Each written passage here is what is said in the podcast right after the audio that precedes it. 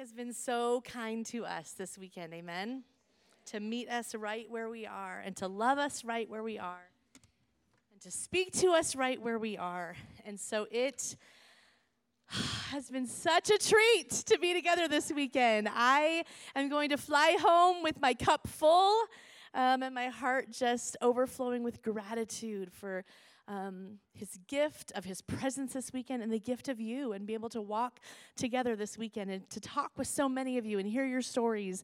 And it just ah, increases my faith as I just hear how God has been faithful to meet each one of us this weekend. Well, today is our final day and our final session, our final time together. And so I began praying, Lord, what should we talk through and process through and trust you for and, and listen to you for in our final moments? And God led me to, He said, Well, it's your final day and your final time together. Why don't you just think on my final words to you? Jesus' final words to us before, after he had died and risen, and then before he had ascended into heaven. And there's something really profound about final words, right? I think about um, my son, who I'm going to be dropping off at college in the fall. Oh my, you guys, you guys have to pray for me. I can't even talk about it. Um, and I just, I think like, oh my goodness, that moment when we drop him off at his dorm and we move him in and we finally say goodbye, like, what do I want to leave him with in that moment? Now I realize that that is really going to be a culmination of 18 years of discipleship, right? That I leave with him. But there's something about those last words I remember when my dad and mom took me to college. And I will never forget what my dad said as he dropped me off at the dorm. It's so random, but it was so wise. He just said, Deanna, I just have one thing to say to you as you go to college. And I was like, what? And he said, don't engage in gossip. He's like, I just feel like that's just something that you get to, people get to college and girls start to talk, and it really is destructive in the body of Christ. And it's destructive on campus, campuses, and I just want to encourage you just to, to, to not engage in gossip. I will never forget that, right? Um, when John went into surgery and he had his emergency brain tumor surgery, um, they had kind of laid out all the outcomes before us. And there was like little things and minor things, and it just like progressed, progressed, progressed, and then all the way to death. And it was like, we don't know what the outcome is going to be. Some of those things were like, you could, your personality could be different. You could be a different person when we come out of this after working on your brain, or you could not survive. And I remember that we were back right before they were wheeling him into the um, operation room, and he looked at me and said, I just want to record a video for the kids really quick. Now, our kids have never seen that video but he made it just in case because he just wanted to say like some final words, right? My mom, um, I, you know, I never like, I don't know why I said my mom, Carol Risher. I said her name, and then it's been such a joy because so many of you come and been like, I know Carol Risher. I remember when she, you know you guys have been coming here. Many of you come for 20 years, 25 years this conference, and my mom used to lead worship, and my mom just uh, was my best friend. And at a young age of 61, young to, you know, to me, that's really young. I wanted a lot of life left with her, and and um, she was diagnosed with a very rare brain disease. And my mom passed away um, ah, um, about six years ago. Um, but you guys, I cling to my mom's words. And my mom, you know, she was a gifted communicator, but she lost with her disease, she lost her ability to communicate. And so talking and communicating be- became very difficult. And so she, at the very end, could just maybe, if she worked hard, utter like one word, you know, two words, maybe. And I remember one of the last things she said to me. I was in her bedroom and I was getting ready for the day, curling my hair, and I had sectioned my hair off and I had it up. So I had part of my hair down, part of it up. And I'm curling my hair, and she looks and she goes, Oh, and I turn around. And I'm like, What, mom? Like she's trying to say, What? And she goes, Gray.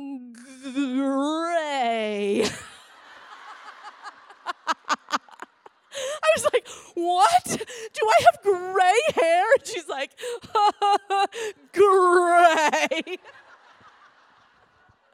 and I didn't know. I had no idea. So now, I mean, I always think of those words, right?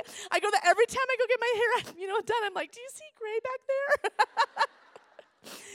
And so here we have Jesus. We have the gift of God's word that gives us this insight into words that he wants to speak to us, right? We see before he died on the cross, we hear his final words It is finished. The work is finished. You don't have to strive anymore. My grace is upon you. It is finished. It is done once and for all, right? We hang on to those words. And then he, he died and he rose from the dead and then he lived on earth for about 40 days. And, and we get to see glimpses of, of uh, where he would come to his disciples and conversations they had and appearances he made. And and so I want to look at Jesus' last words. And he knew, right? He knew that he was going to be going to be with the Father. And so we can be assured that he spoke with intention. And so I want to read to you out of Matthew chapter 28. I'm starting at verse 16. it says, Then the eleven disciples left for Galilee, going to the mountain where Jesus had told them to go. And when they saw him, they worshiped him, but some of them doubted. Jesus came and told the disciples, I have been given all authority in heaven and on earth. Therefore, go and make disciples of all the nations, baptizing them in the name of the Father and the Son and the Holy Spirit. Teach these new disciples to obey all the commands I have given you, and be sure of this I am with you always, even to the end of the age. Whew, let's pray. Father God, thank you so much for the gift of these words that you graced us with, God, that we can hold on to, that we can we can look to, God, to know your love for us, your intention for us, your calling for us, God. Um, would you speak to us this morning? In your name we pray. Amen and amen. Well, I have to tell you that as I was preparing for this weekend, and as we were traveling to come here, um, I was talking to John and I was like talking to him about this morning. I was just kind of processing what I planned to say this morning. And he and I just began this conversation, this dialogue back and forth. And I was like, well, that, yeah, I love that's really good. I was like, would you ever, like at the end of my um, Sunday morning session, at the end of the talk, would you ever just like come up and just like say just a few words of that? And he was like, no, I will not. he was like, Do you remember when we decided to take this trip? I was like, Yeah, Megan called me, was like, Would you come speak? You could bring John. And I was like, John, you want to come? And he said, Yeah, but do, will I have any responsibilities? I was like, No, just come and be. And he was like, Yes, I will come and be. He's like, You told me, and I'm not doing I'm like, Okay, huh? So we get on the plane and we're like coming here and we see my friend Yvonne. I'm like, Oh, yeah, it's so, you know, so fun. John's here. I've been kind of trying to get him to come on Sunday morning. Maybe at the end, just like say a little something. And um, and John's like, no, but I'm not doing it. and so we're like, oh, okay. Well, last night at the end of the session, we got to talk to some of you and pray with some of you. And so everyone had left, and just John and Yvonne and I were sitting right here on the side of these pews. And it was getting late. And so the crew was here, they were cleaning. And this young guy comes up to us and he's um, you know like the maintenance team here. And so he walks up and he goes hey guys sorry to interrupt um, but i'm just going to start vacuuming. And we're like oh okay sorry we'll get out of your way. And he turns to john and he says are you the speaker this weekend? And john kind of like no i am not. He said um, but i'm the speaker's husband and so yeah no i'm not speaking it's just i'm here to support my wife. And he goes where are you speaking tomorrow morning at the session? And john goes no, I am not. And he kind of like looks at me like, what, you know? And the guy goes, oh, he goes, well, because I went to this men's conference one time and this man was teaching all weekend, but on Sunday morning, he brought his wife up to teach with him. And it was so powerful. And my friend Yvonne looks at me and she's like, Did you pay him to do this? She t- absolutely thought it was a plant. Like they did not believe it. And the guy's like looking like, what? And we are like belly laughing. And John's like, are you kidding me right now? And the guy's like, what? And I'm like, you are like the voice of the Lord right now. Are you an angel? And he's like, no, my name is Robbie and I just scrub toilets. I'm like, Robbie, you came and you just spoke truth right now. I feel like you came with a word from God. And so we're kind of talking and joking. We kind of talk about some other things. And then we were like, okay, well, we're going to leave. And Robbie goes, wait a minute, you can't leave yet. And he looks at John and he says, so are you going to do it? and John's like, what? And he's like, I, I can't go home and go to sleep without knowing. Are you going to get up and, and speak? And John goes, well, I respect uh, the Lord. I know the Lord well enough, right? I'm, I, I want to listen to his voice well enough to know that, like, when he speaks, I want to obey. And I clearly think that God brought you to say something to me. And so, yes, I will do that. So here's the thing. Ah! They're so excited.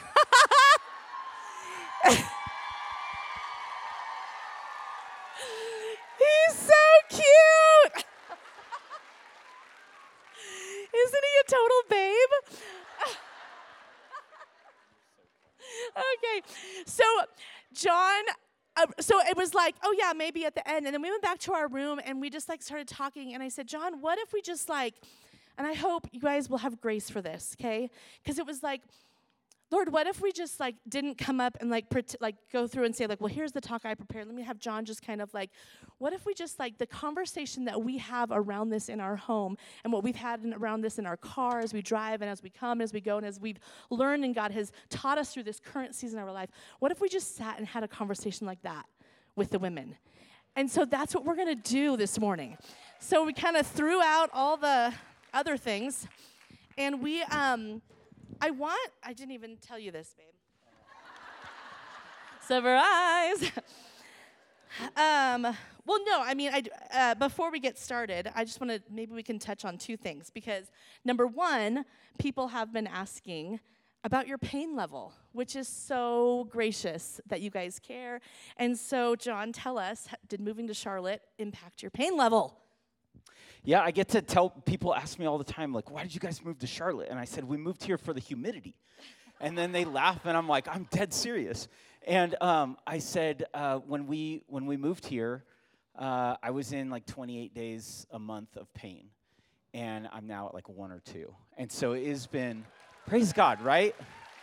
Who knew humidity um, would do that in in my life? And I wish that humidity solved all the problems, right? I just like put you in our suitcase and bring you. And um, but uh, yeah, it's been it's been remarkable. Yeah, to, and it just changed. I mean, we, what we didn't know about pain is that pain impacts life, and it changes it changes you. It changes your ability to enjoy, changes your ability to engage in relationships. Right? He would have to come to me and be like, I am not patient right now with the kids and I don't think I should be the one to discipline them.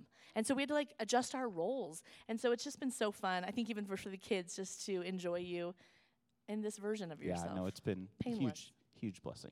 Huge Um, blessing. the and, sec- and I think Oh. to to say, Okay. well, no, because the, along with that journey, uh, I'm not alone, right? I there's six of us as the Ramses, and so what was given up so that we could get something else was pretty profound. Like our kids gave up a lot. My wife gave up a lot, just so that I could have life and life to the full in there. So, I, so super grateful in that as well, and don't want that to go unnoticed. Love that. Um, the other thing before we get started, we were just talking to Megan backstage about um, just our journey with Jesus. And I know that throughout the weekend, and specifically when I talk about John, right, I opened that first night with sharing about how John typically hears from the Lord three to six months before I do. That is so convenient for you. Um, I'm so happy for you. But but what like what does that actually look like right? Because we're like what does that mean to like hear from the lord? Because we know that god's word speaks to us right? We know that his word is alive and we get to read it and he speaks to us through the bible. Um, but the bible doesn't say move to charlotte north carolina right? It doesn't say that. The bible doesn't say leave your job and you know go out in faith. Do you want to speak to I mean, how you hear God's voice, or how we, as a collective, how God has graced us with the well, ability I to hear think His that, voice. like what's awesome is that we all just did in this moment because Deanna was telling this story about Robbie. Is Robbie here by any chance? No. Okay, so. Um, We did invite him. He's Yeah. sleeping. Oh, he did. yeah, he, okay. he worked he gets 1 off at like yeah two one or two.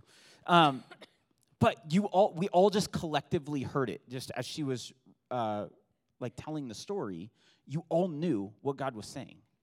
It's something amazing about we just have to pay attention to like open our eyes and our hearts and our spirits to like what is happening around us. I think that yeah, so so there's a lot there's so many ways that we can do that, but just like paying attention. Like we so often have our our gaze down and just to have our eyes and our attention to to something else because if we're in relationship with a living God, like I just believe that he speaks. So I believe that like part of my role is just to like have ears that are attentive to listening. And there's some moments like that. Some are harder. It actually, I, I we were talking, um, Megan and Deanna and I were talking backstage about this, but like, um, I think it gets harder on the journey, not easier, because when you um, when you hear it first and you don't have these muscles of trusting at first, anything that you're hearing that's kind of counter and like outside of the bounds of like I wouldn't say that at all. So that has to be that maybe that's the Holy Spirit speaking. Like there, there's a dissonance, there's a distance between what I want to do and what He's saying. But as we go on the journey, we get closer. We get habitualized into the process of what it looks like for us to follow Jesus and to just act out and do what he is calling us to do. Then it gets a little bit tougher because the it's fine tuned to be able to hear. I think it's part of the process of us not in our flesh going like, "Oh yeah, I hear from Jesus." But it's us humbly going, it takes it takes effort. It takes me being on my knees. It takes like that much more attention to what he's doing. Right? And believing that like god could speak to me through robbie right believing that god could speak to me through his creation here believing god could speak to me while i'm singing a worship song believing that god could speak to me through my husband or through a trusted friend and then what were you going to say or, or, like the story last night with jackson mm-hmm. um, so, like, I knew that there was a journey that God wanted to take him on in that moment. What I didn't know is that God wanted to take me on a moment and that he was going to mentor me. So, when I said, okay, let's talk, you know, the real estate, Dad, it's not about the real estate anymore. it was him mentoring me in that moment and for me to be like listening to, oh, my son's teaching me right now about, he's hearing from Jesus. And now I get to go on the journey with him. So, like, it can come from so many places. Yeah, and one and of my favorite, I just want to say really quick, one of my favorite analogies that John has um, put into words for me is about um, when we hear God's voice, right, in all these different ways, and all these, we always want to test it, right? We, it never should um, contradict the Word of God. Should always align with the Word of God. And so um, John has always said that, like, the Bible is the A, is anybody a musician? The A440. Okay, so do you want to describe it? In an orchestra, no, you want me to? in an orchestra, if you've ever gone to an orchestra, you know, the symphony, whatever you see, when they, the instrumentals sit down, the conductor gets up, and then all of a sudden, the um, first chair violinist plays this, and then everyone, and they all tune to that one, it's, it's called A440, that one note, so they all it's work either in harmony. like piano or a tuning Yeah. fork. That that's Yeah, what it's. So they'll yeah, put it up into their ear, and then they'll do that, and then it just spreads out into the whole orchestra. It's a really cool experience. And so scripture is our A440, right? We measure everything against everything against that. So Yeah, it's good, babe. it was that's good to you. I receive it. So, um, Hi, Lori Crane. It's good to see you. see, he does squirrel too.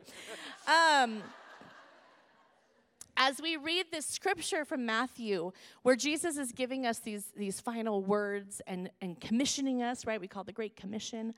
Um, it's honestly a passage of scripture that I've heard my whole life. I've read my whole life. I thought that I personally understood um, how I was called to live that out. And honestly, until we moved to Charlotte, North Carolina, and God has just really um, revealed to me some lies and mistruth and misplaced um, um, value um, since moving to Charlotte. So we moved to Charlotte, and it's kind of weird when you move somewhere because nobody knows who you are. They don't know your history. They don't know your story. They don't know he had a brain tumor. They don't know that like sometimes I get to come to Hume and speak. Like there's just you know. So you're like meeting people, and they're like, oh, what do you? What do people ask? Right? What do you do? And you're like, uh, well. I just remember like the first time being like, I sometimes I get to speak at like women's you know events, and then it was like, but that was like in California. So like, like I, I used to speak. Like it was just kind of this weird like space. And um, and so I'm going along. I'm helping my kids transition. I'm trying to help my my husband transition he started a new um, job and all of these things. And my friend, a new friend of mine, invited me to a women's event in Charlotte, and it's called Ember. And it is. You guys, it's the most beautiful thing. I love it. I, I pray that every city will just like start their own. But these two ladies decided to gather the women of Charlotte once a quarter to worship and um, have teaching, and it's not affiliated with any church. It's not affiliated with any nonprofit. So, like, every time we meet, it's at a different church. The worship team is from all different churches across the city. Whoever teaches is just like a, whoever, someone in the city. No one gets paid. It's all volunteer. And so I go with her to this event. There's 1,200 women that show up. It's the most beautiful express. I mean, I just love it. So I walk in, and like, this is what I love, right? I love being with you guys. And so I walk in, I'm like, oh, this is my home. Like, these are my people. Like, I just love this. And it was like, Lord, I wonder if I'll ever get to speak at Ember. Like, that would be so cool. But like, uh, that's kind of like who I was in California, and I don't, I don't know. I don't, I don't have any connections in North Carolina, you know. So I'm just like, ah, whatever. Well, someone after that connected me to one of the founders of Ember. And so um, she and I email, and she's like, "Oh yeah, we have a mutual friend." I'm like, "Oh, I'm new. You want to get coffee?" Yeah. So we meet for coffee. We sit, we hit it off. We have so much fun, and we're just sharing life. And I'm like, "Yeah, you know, it's just so weird, like being here, and you just don't know anybody, and you have no history and context." And and right when I think that she's about to say, "Would you ever want to speak at Ember someday?" she looks at me and she goes, "Deanna, have you ever read the book Anonymous?" And I was like no. And she goes, oh, It's about Jesus' hidden years and yours. And it's about just like when you live in a season of hiddenness and finding contentment and being anonymous. And I was like, That sounds horrible. but I wanted to sound really spiritual. And so I was like, Oh, thank you. That it just sounds so special. And so I got out my phone on the spot and ordered the book on Amazon just to be like, thank you for thank you for seeing me. And um, the book arrived and I just like opened it and put it up on my bookshelf. I did. And um, a couple weeks later, I got um, a Facebook message from someone, and it's someone from our church, and it's this gal that I've kind of admired from afar. I've met her a few times. Her husband's actually our worship leader, and she reached out and she's like, "Hey, Deanna, I know we've only met a few times." She's like, "But I um, have just been praying about people in my life and community, and like trying to think of who I'd like to get to know better, and you're the top person on my list." She's like, "Would you ever want to have coffee?" And I was like, "Sure," but like, I remember saying to John, like why is she asking me to coffee? Like, and I, and actually, to be honest, a friend of mine, I was like, oh yeah, I'm going tomorrow to have coffee with my friend Beth, or with Beth. I just, you know, met her, and she's like, why did she ask you to coffee? I was like, I don't know. She just said she wanted to get to know me. She's like, oh, so you never found out why? I was like, yeah, I guess not. So we have coffee and we have this three hour long conversation. It was beautiful and great. And she goes, looks at me and she says, Deanna, would you ever be willing, would you ever want to like get together every other Tuesday? Like, what if we got a group of like four or five girlfriends and we just like did life and shared life and prayed and encouraged and I was like, yeah. And little did she know her dearest friend had emailed me the same day she had and asked me to lunch the next day. So I'm I go the next day and I'm like, this is so nice that you're like reaching out to me. And she goes, I can't believe Beth reached out to you. She goes, we've been like best friends for 15 years. Of course we're pursuing the same person. And so we have lunch and we're talking whatever. Well, I, we finally set up our first time to meet, the five of us. And um, man, I remember processing with John ahead of time and going, I just don't understand why they asked me to lunch. I don't understand why they asked me this. And he's like, What do you mean? And I'm like, They don't know anything about me. Like, they don't know that, like, I'm a speaker or that, like, I've led worship, you know, my church. They don't, and, and, and I went to that lunch and um, we sat around the table and they just said, well, let's just go around and share like what, you know, why we're here, why we're excited to be here and, you know, whatever. And I said, You guys, I um, am so grateful that you guys pursued fr- friendship with me. Um, but in doing that, like you revealed um, a part of my heart that was broken, and uh, you revealed that I was believing a lie, and I did not know I was believing this lie. I would never have been able to verbalize this, articulate this. I'd be like, No, no, I don't feel that way. But I think I've believed that the reason people like me and the reason people invite me to things is because, um, like, I'm their Bible study leader or because I'm the worship leader at their church, or because um, I spoke at their event, or because my husband and I did their marriage counseling. And that that's the reason why people ask me to hang out and why they like me. And um, my friend looked at me and she said, Deanna, um, I want to be your friend because you're kind and you're fun and um, you're really authentic and you love Jesus and um, you love people well. I've seen you interact with people, and I watch your family. I love how you do family, and I just want to like do life with someone like that. And she said, That's why I want to hang out with you. And my guess is like maybe some of those things are the reasons why you've gotten asked to speak somewhere, but that's not why people want to spend time with you. And I had never heard that, you guys. I didn't know that. I thought I knew that, but no one had ever spoken that to me. And I got emotional in that moment and was like, oh my goodness, I didn't know that that part of me was broken. And, um, a couple weeks later, we decided to go check out the Billy Graham um, library. Okay, if you guys ever come to Charlotte, you guys think are gonna think it's so cheesy and silly, but it's my favorite thing about Charlotte. There's this Billy Graham museum, and what I love about it is that Billy Graham, you get to see his life and you just see that he was invited. He had entrance into every White House with every single president. It did not matter if they were Republican or Democrat, leaders across the world, and he his whole platform was Jesus Christ.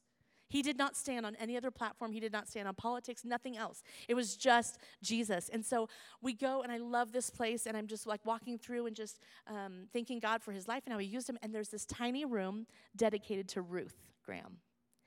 And um, we walk in, it has this little video of her, and she's talking, and she's walking through her home, showing people her home. And she gets to her kitchen, and she has this sign above her kitchen sink, and it said, Divine service done here three times daily. And she goes, and I like to joke that, like, three times daily, that's not accurate, but this is where I get to serve. It's divine service that I, and I, tears just started pouring down my cheeks because we had moved. And what I did, you guys, with my, what I do with my time there is I drive carpool, I dog sit for my neighbor, I um, serve at our church, I um, sit with my kids and host people at our home. Um, but nothing is um, on a platform or there's not like big influence. And I think I had wrapped up and tied this great commission, right? When I hear go and make disciples, somehow in my mind, I had tied that to big influence and a, and a platform and even something good like using your gifts, right? I think I'm supposed to use my gifts, right? And it, what's that quote from that athlete that's like, when I run, I feel his pleasure, right? So then I think, when I do this, that's when God is pleased with me. And so God has had me on a journey of going, no, no, no, when you are washing dishes, that is beautiful and that's an act of service. And when you are discipling your children and you are raising your children, what's that beautiful Andy Stanley quote? One of um, your greatest contribution to the world might not be what you do, but who you raise. And so these things matter. And what God is doing in the hiddenness in the hidden moments that nobody sees are so significant and they matter. And so I just have been on a personal journey, right? Um, I didn't know that people would like me if I was just a mom. I didn't know that God would like me as much if I was just a mom. I'll be honest. My honest thing is, I didn't tie my um, like my identity was not in this. I, I, and I think you would truly agree with that. It's not that I was like, this is where I find my worth. But it was, I think people like me because, or I think God loves me more when I do.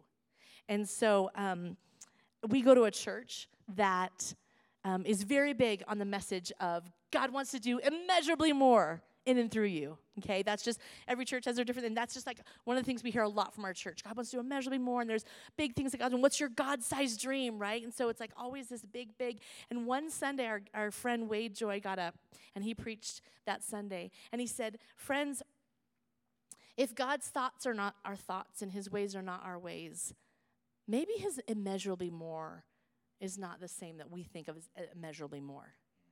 Maybe immeasurably more is not always bigger, but it's always deeper. And what if the immeasurably more that God wants to give me is, oh, through this thing you're going to walk through, I'm going to give you immeasurably more compassion. I'm going to give you immeasurably more grace. I'm going to give you immeasurably more faith. I'm going to give you immeasurably, whatever it is. And so it has just broadened my um, idea of what that is. And so what did I do? I went home and I went up to my bookshelf and I pulled out the book Anonymous.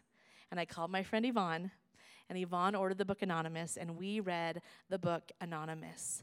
And it says, everyone wants to identify with Jesus, right? We want to identify with him in his miracles and his preaching of, you know, the good news and the Father that loves and walking on water. It says, but that was three years of his life. How rarely we want to identify with him in his first 30 years that we don't know anything about, his first 30 years of hiddenness. And so, um, I don't know. That's that's the journey. I don't want to put a bow on it right now because I don't have a bow. But that's the journey that I have been on currently, where God has been revealing um, to me. Um, yeah. So would you say because you're tying this to Great Commission? Yeah. And so, like you first talked about I, your identity and what, like, how that was important in in that journey of your calling, or that God's bringing you into something. So, so connect the dots for me of like, what is that? What does that look like for your, how your identity is connected to shift, like changing roles in things, and how that, like, how well, I just think that? that. like our identity, right? Like how Megan was talking about the onion. Our identity is in Christ. That's my identity. What I'm called, the Great Commission, what I'm called to do, go and do. That's my identity. And somehow I had wrapped up my identity and my call with my gifts and talents or abilities or what invitations I was going to get. Like that is something that somehow makes me more effective or makes me more. Um, and it's not that it doesn't, right? I think God delights when we use our gifts, but it is, um, it is not what makes Him love me more. I don't become more valuable to Him because of those things. And so, some I just want to. I mean, maybe there's a mom in the room, right, and you're just like, all I do is wipe things right? I wipe noses, I wipe butts, I wipe counters. Like that's what we do. And that is holy work. And I think we, we are in a in a culture and society that that doesn't glorify that, right? It's like, well, what are you doing? I even, I mean, it wasn't a bad conversation, but last night someone said, "What are you doing, Charlotte?" And I said, "Well, I just I raised four kids," and they were like, "And but like, what else?" And I was like, "I drive carpool," and they're like, "What else?" I'm like, I don't even know what I said. Like I just did. I, we feel like we have to have this need to say, well, and I, you know, and no, and that's and me serving my family is what God has called me to do, and it brings Him glory. So Yeah, because I hear I hear the Great Commission always have and always thought it big, and um, like organizations are doing this and bigger. There's it's a big things, um, but the it just seems like the invitation is into for for all of us to find like what's our spot in what it looks like for us to go and to to baptize, which just means to immerse people into kingdom thinking into the message of Jesus, into the gospel. That we we get to do that. We get to do that just as we go. Get to do that, and and to all nations, which is just you know just different people, the the people that we may not even think are are invited in, that um, that get invited in, and uh, and so like I found that for me, um, that shifted a lot because I used to be you know, I, I used to be a pastor. I was, I was a professional Christian, and um, I got I got paid. And uh, a pastor I heard um, said, uh, "Yeah, I'm I'm uh, paid to be good." He says, "You guys, you're you're good for nothing." Like it's cheesy, but um, but um bum. I got Dad dad, jokes. so, um, but to transition in my life, and there was there was this moment where I'm like, oh, I'm not in full time ministry, and and now I'm in full time ministry, and I and for years I had told people, thousands of people I've told, like you're in full time ministry. Some people like they wanted to come work at the church, and I'm like, oh, you love Jesus? Like, yeah, okay, welcome to full time ministry. You're already in it. Or people that were just sitting there and just going like, no, I'm a, I, you know, this is my role. This is, you know, we all have these I am statements, right? What do you do? Oh, I am an accountant, or I am a, you know, whatever. That's a that's dangerous language because that's identity language of us saying like I am it's like something that I do. No, no, no. You're you're a daughter of the king, and you get to be subversive into our world. So that's the deeper part of what we get to do. And so um, being being able to then jump into uh, into the business world and all of that, like how I see my world today is so fun. I am literally having the time of my life. Now, here's what I get to do. Um, I am uh, like I get to help people with with mortgages. See how I just did I am, and like I had to stop myself because I'm still trying to like I'm in process, right? And so, what's that? I started with I am, and I had to. That's the that's the my big moment right there. But I help people. I help people with mortgages. So I help people get a mortgage on their home when they want to buy a house. And um, I have the greatest job, and here's why. It's it's just my perspective on it. So I have uh, this conversation multiple times a day, every single day, and it goes like this: Hi, my name's John, and they say their name's Debbie. Hi, Debbie. You know, you're looking to buy a house. Okay, uh, tell me uh, how much money you have in your bank account. Tell me how much money you make a year. tell me what your credit score is and uh, what's on it and what's all the things that you're ashamed to tell anybody else but in, in a three minute uh, five minute uh, window you're going to tell me all of these things that you don't tell your friends your family some people don't even tell their spouses this information okay do you know how sacred of a space that is do you know that with the right perspective somebody might just be able to hear that information and then go like well i bet if they're willing to tell me all of that in five minutes that i might be able to ask some emotional relational spiritual conversations and they might just go there with me. I get to pastor people every single day through like through something like you know with mortgages. It's the greatest. They don't even know it And people all the time will say to John, So, how is it not being in full time ministry? And he's like, you miss it. you miss it. My, I, my buddy um, uh, JJ's pastor, and and um, and I say to him, I'm like, I know, I know what you do on a daily basis. I'll go toe to toe with you on who does more ministry in a day, and we laugh about it and whatever. And so it's not about that. It's just like I. It's about perspective of what we do. Did you know that you can see your whole world as you are in full time ministry, no matter what you do? So that's one area. There's, an, there's another thing I decided to do this year. I really felt like God wanted me to meld my business life, my personal life, and my spiritual life together somehow. And so I'm like, okay, I don't know how to do it, but let's just let's just try it.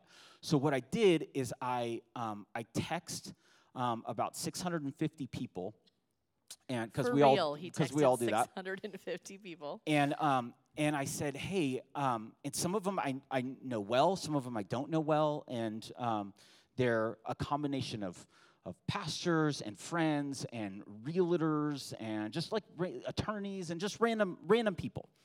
And I said, hey, um, this year I'd like to pray for you every Thursday. Just I'm just going to pray for you. Is there um, i i- would that be okay? And is there something specific that I can pray for you for? Maybe a word or just a phrase or whatever.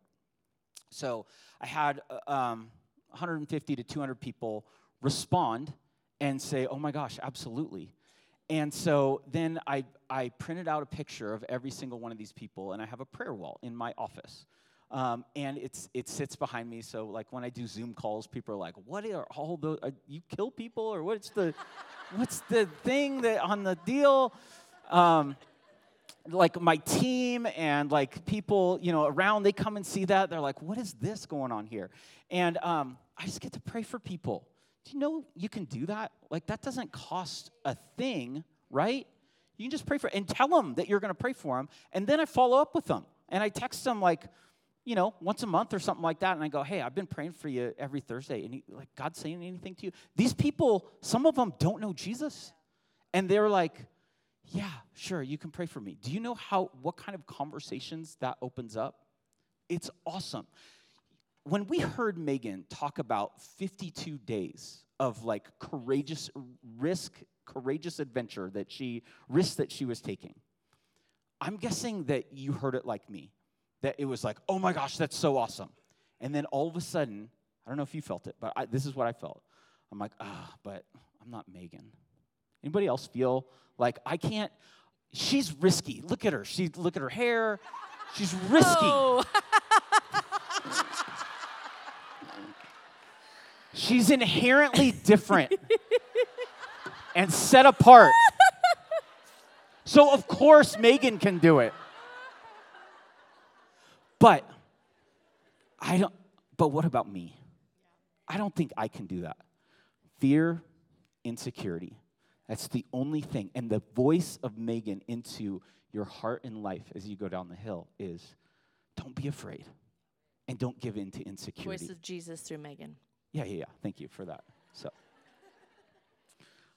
just step into it. Just step into the awkward, step into the risk, step into the belief that God wants to do something for you so that you can go. As you go, you, He has something for you to do and to be a part. But I think what Deanna says so great is that it started with identity. I believe, and for me, I know it's true. I had to shed some things and I continue to do stuff. God's been teaching me some stuff just about my core identity that are things that I need to learn and grow and shed. It's as we go. We're learning this process. We are literally flying the plane as we're building it. That's the analogy. So, like, your identity keeps going. Keep, we keep going after that, but the mission is still to go, and He's got something in it for us every day. Yeah. And there's just some I, somewhere along the way, I feel like we we um, because we operate in this like um, through a lens, not lens, what would you say, framework of the American church, right? And so somewhere along the way, we decided, man, if I could just get my friend to church, that became our goal. If I could just get them to that church service, or man, if I can just make it to Sunday morning so I can get a word from the Lord. And and and God is using the church powerfully, right? Absolutely. Like absolutely we want to bring our friends to church, but also, do you know that you can share the gospel with your friend? You can have the conversation with your friend. God can speak to you at church, and God can speak to you here at Hume Lake, and God can speak to you in the car on the way home. And so it's just this reframing. If we go back, I just want to go back to the scripture. Can I just add something to that? Please That's do. just like, it's so profound. There are 10,080 minutes in a week. We spend about 80 minutes on a Sunday morning. Do you think that God has something for us in the 10,000 for us to do? If we just think that our service is, oh, I serve in kids like 80 minutes every other week. But what if it was like 20, 30, 40 hours just as you go, doing the thing that you normally do, but perspective shift on what it is that you do and how you step into relationship with you and be interruptible, just like Jesus was, that he would stop for a woman that's bleeding and go, Whoa, whoa, whoa, we got to stop here. Something's happening. Just be interruptible in the moment so that, like, that's as we go and, and going in the Great Commission. So good. Amen. Let me just read this passage one last time.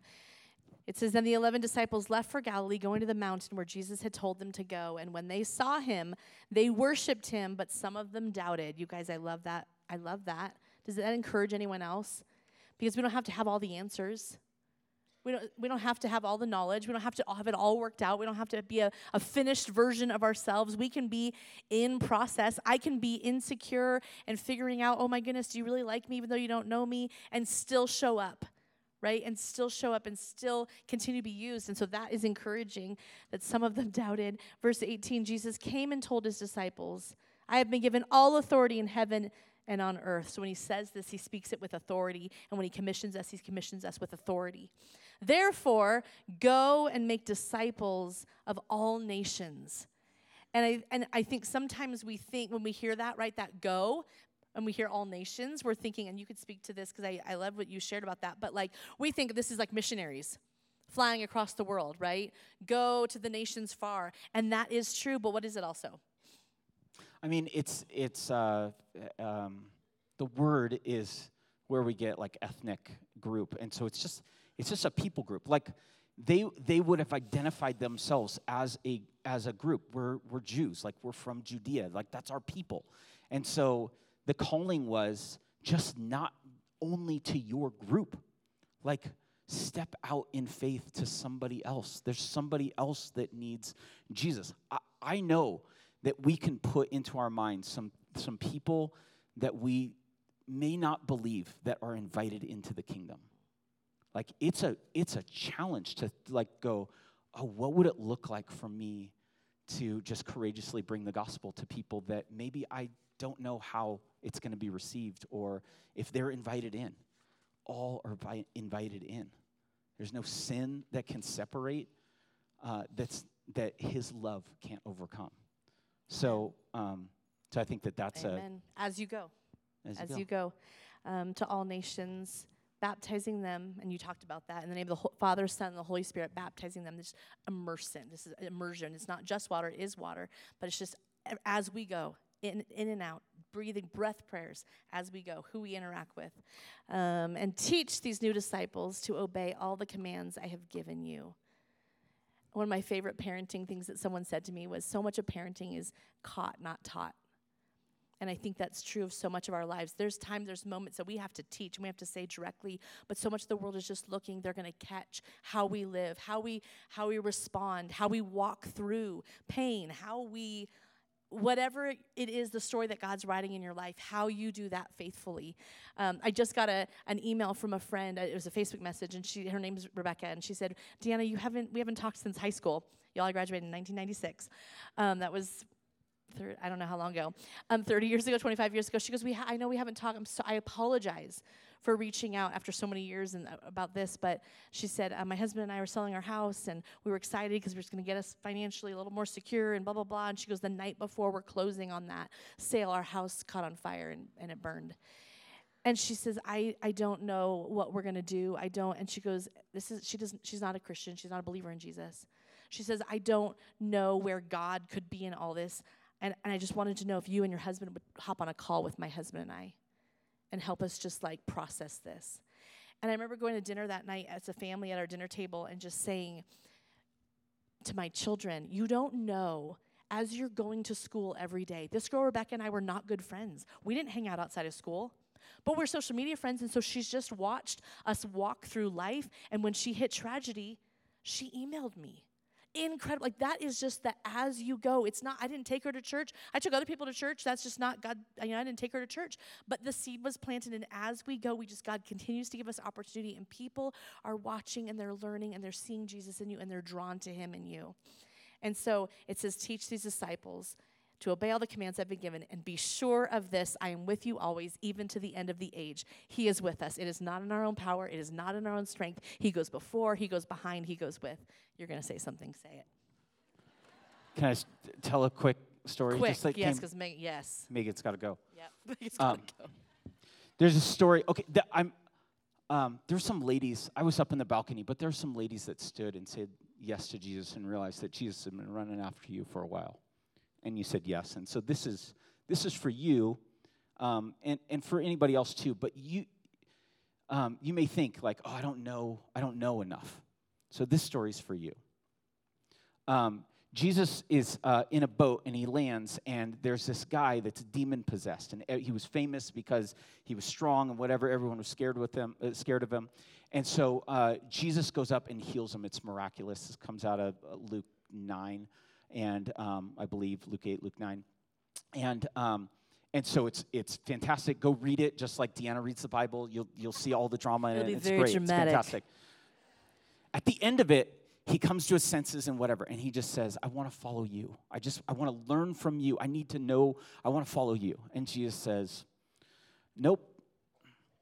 You, you need to go back to your home and just tell, tell what God's done for you. That's it.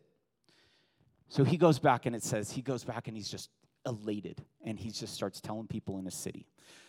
It goes on, and the next, the next story is the, the woman with uh, blood and the, the, um, uh, the synagogue leader who um, had their child healed, and, and then it goes on to the disciples were um, sent out, and um, and Jesus' uh, best friend uh, passes or uh, dies, is killed, and um, so there's a, a whole bunch of things that happen, and then uh, Jesus decides he's going to do another lap around the lake, Sea of Galilee, and so he goes, and it's some some time for ministry.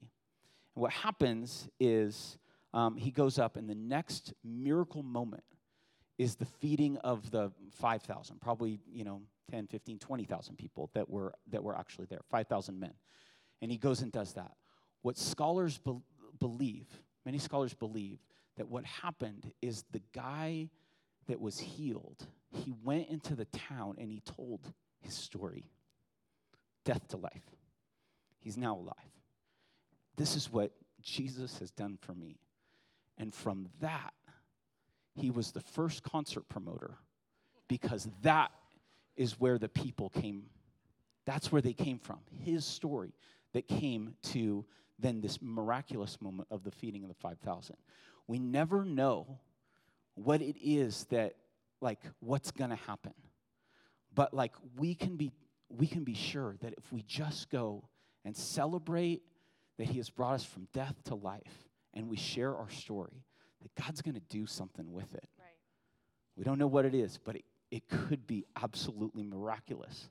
And so I guess the invitation is just go and as you go, just share yourself, share what he's done in you, and let him let him take that to the ends of the earth. And all God's women said, Amen. Amen. Amen.